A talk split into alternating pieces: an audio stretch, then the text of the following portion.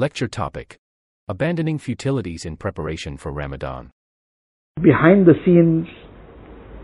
Now, the rest of the dunya, they look at what's on the surface, what is visible, what is apparent, and that is where it all stops.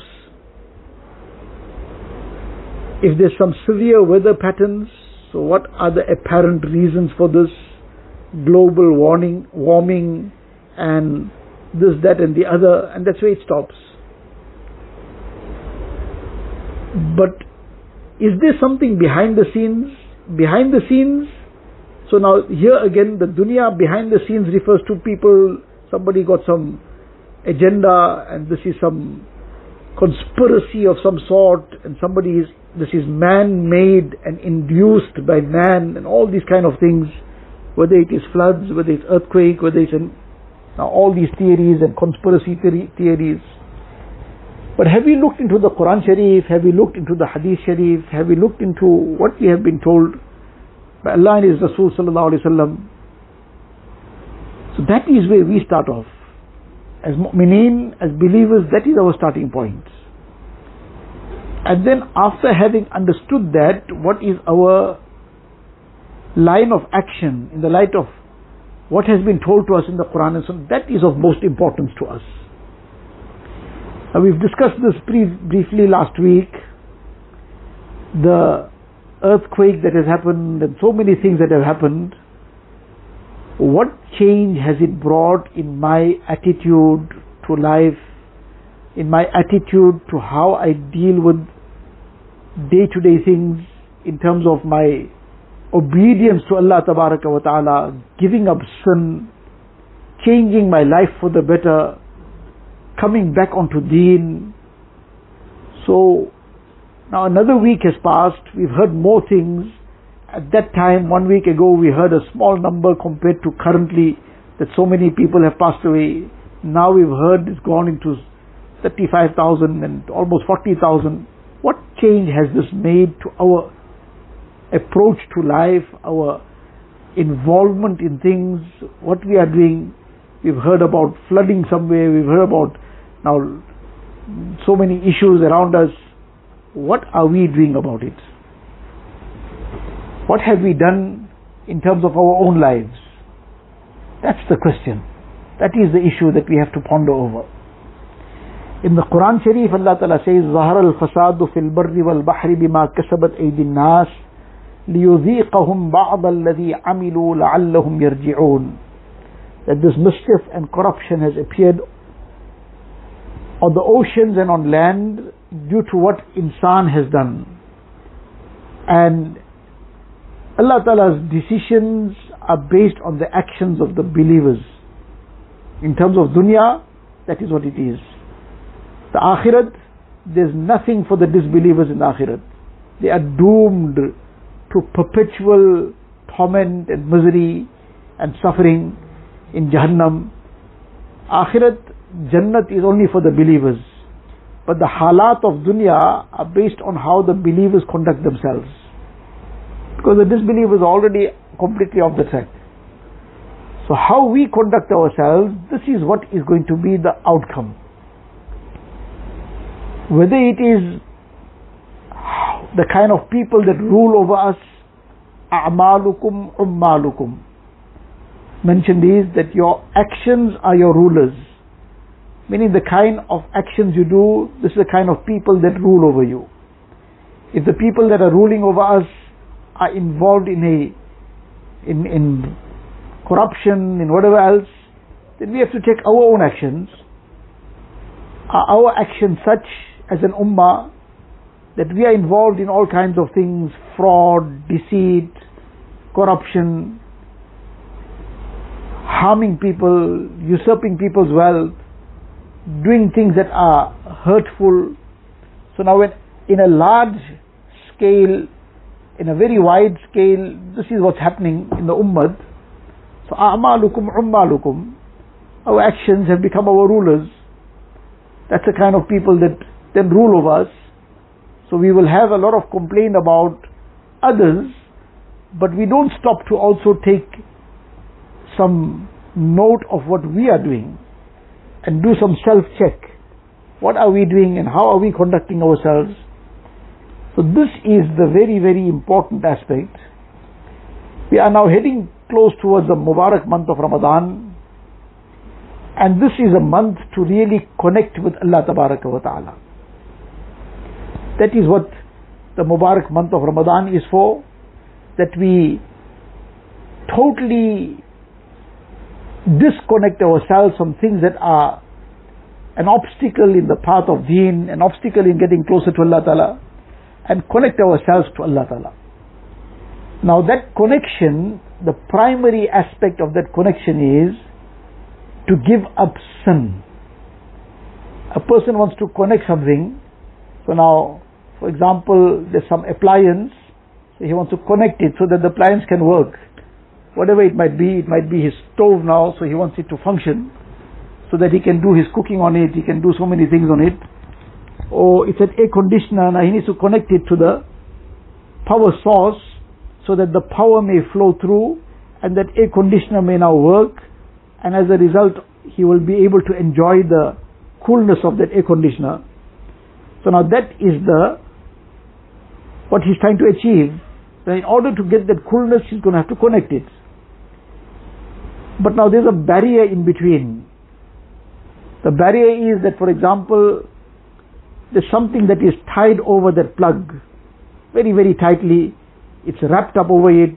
There's a whole cloth that's wrapped up over it. Now, how is that going to connect to the power source? You can't put it into the socket. Or something else is wrapped over it very tightly. So now you have this air conditioner that can do a wonderful job and cool the place down but till it's not going to be connected, we can't get that enjoyment of that air conditioner. So likewise, since we Allah's Fazal Allah Ta'ala has blessed us with Iman, blessed us with this greatest wealth, and this is what draws down the help of Allah Ta'ala. But we need to connect ourselves to Allah Ta'ala as well. The Iman is already a level of connection, but to connect ourselves in a way that then draws down the enjoyment, of all the good conditions of the peace, the happiness, the serenity, and all the things that go along in this regard. So now, what we need to do is connect ourselves. But now, if we have put sins in between as a barrier, so now that connection is not achieved. As a result of which, the good conditions, the cool and enjoyable good conditions, that is far away from us and rather we are experiencing the opposites. So we need to now look deeply within ourselves where we are headed to, what we are trying to achieve, and how we're going to achieve it. We can only achieve it in coming back to Allah Ta'ala. There is no other way. And the month of Ramadan is this time to connect ourselves so that we can achieve all this good of dunya and akhirat. Now the first thing in this regard is to get rid of that barrier to remove those barriers. That's the barrier of sin. Now we need to search within ourselves and make a concerted effort to remove, make tawbah from all these wrongs. One of the most common issues that have become the biggest barrier in our progress nowadays is the aspect of the phone and its misuse the abuse of the phone, the smartphone has become the biggest obstacle for most people. So now we're heading towards the month of Ramadan, and this is now something to think about very carefully. How are we going to connect ourselves to Allah Ta'ala if we are so deeply connected to this phone? One is connected to things that are futile, that too is a barrier, that too is an obstacle. But then we still connected to haram, then where are we going to finish off? How is that going to ever allow us to connect ourselves to Allah Ta'ala? Now many a person says, no, no, when the month of Ramadan comes, then I'm going to stop all this and I'm going to concentrate and focus myself on Ramadan. So this is wishful thinking that we're going to continue engaging ourselves in all these futile things and Allah forbid haram things till the day of the day before Ramadan and then we're just to like switch off some button and everything will come right. And we'll be able to achieve the maximum from the Mubarak month of Ramadan this is all just wishful thinking. It doesn't happen like that. Generally, if a person hasn't made an effort beforehand to rid himself of something, when the time comes to now make that decision, he generally just gets carried away and doesn't get anywhere. He still continues in that same manner and maybe one, two days he stops and then back to the square one. As a result, the whole month of Ramadan is lost. Now, this is a very, very serious matter in one hadith sharif which we discussed many times and which will be discussed inshallah in future as well.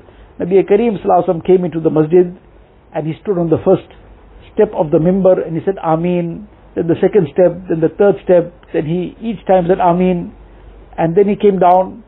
The Sahaba said that we see, we saw something today we didn't see before.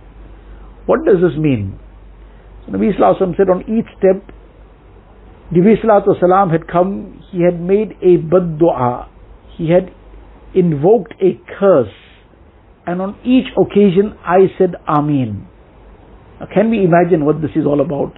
Many people become extremely concerned because somebody cursed them. Now they worried, will this curse fall or not?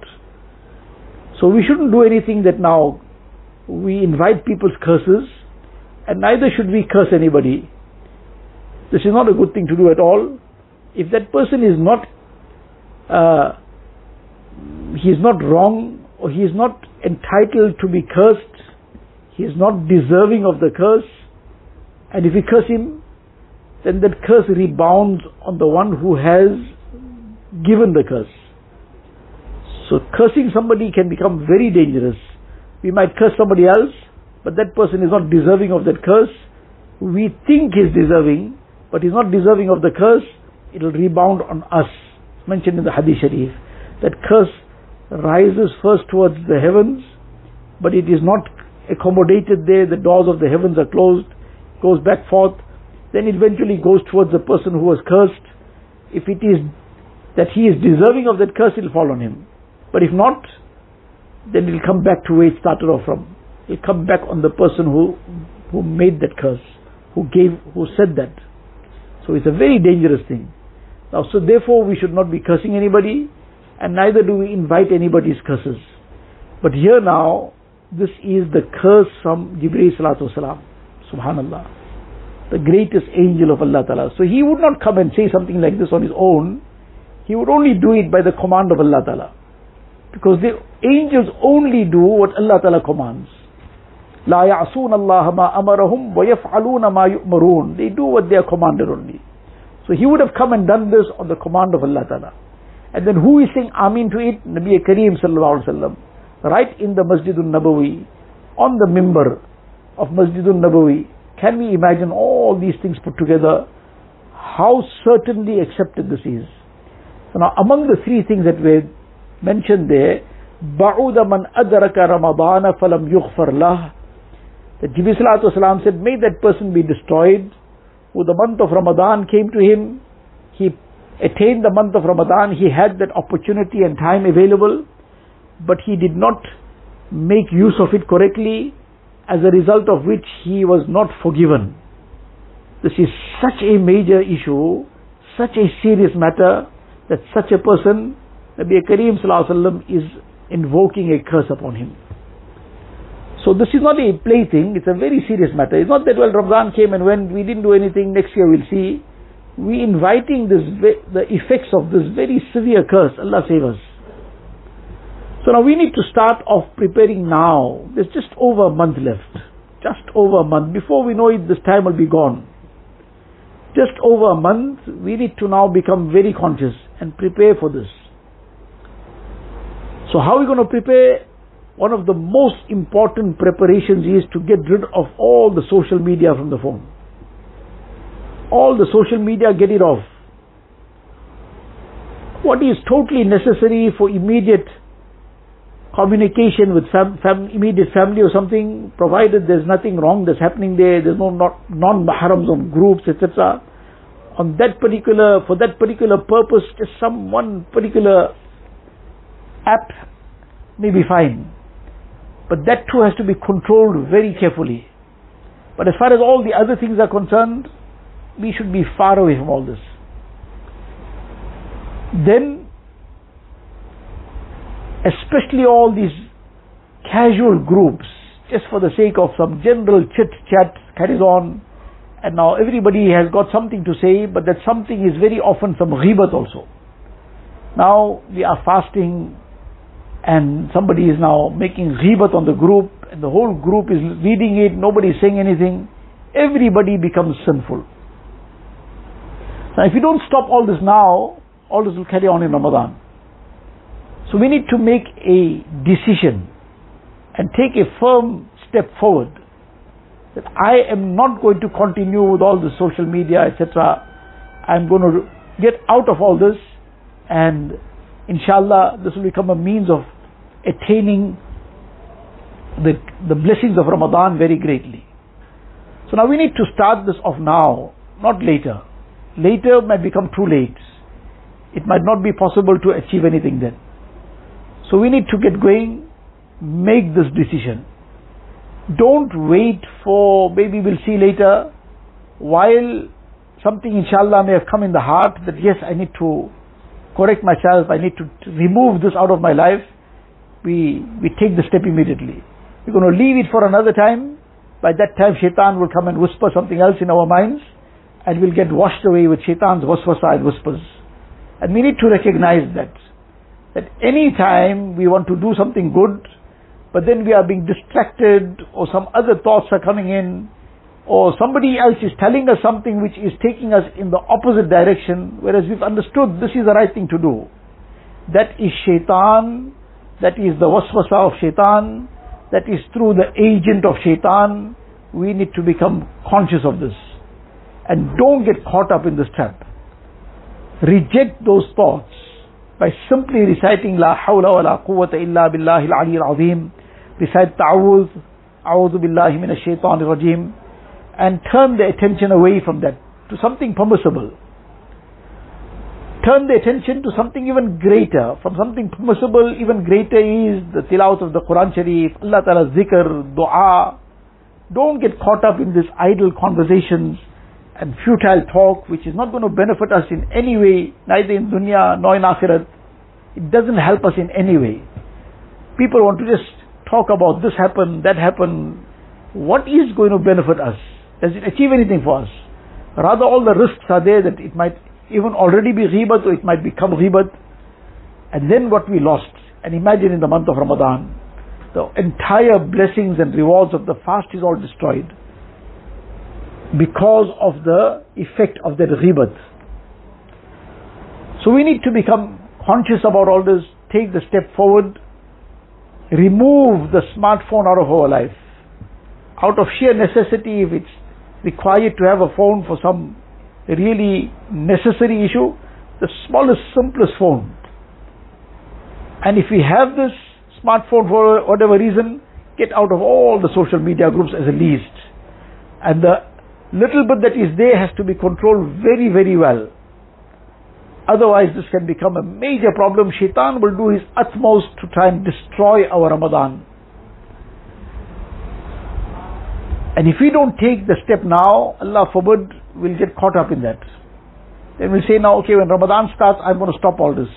Ramadan will start and half Ramadan will be gone, two thirds will be gone, we'll be finishing just now, and we'll still be in all the same things.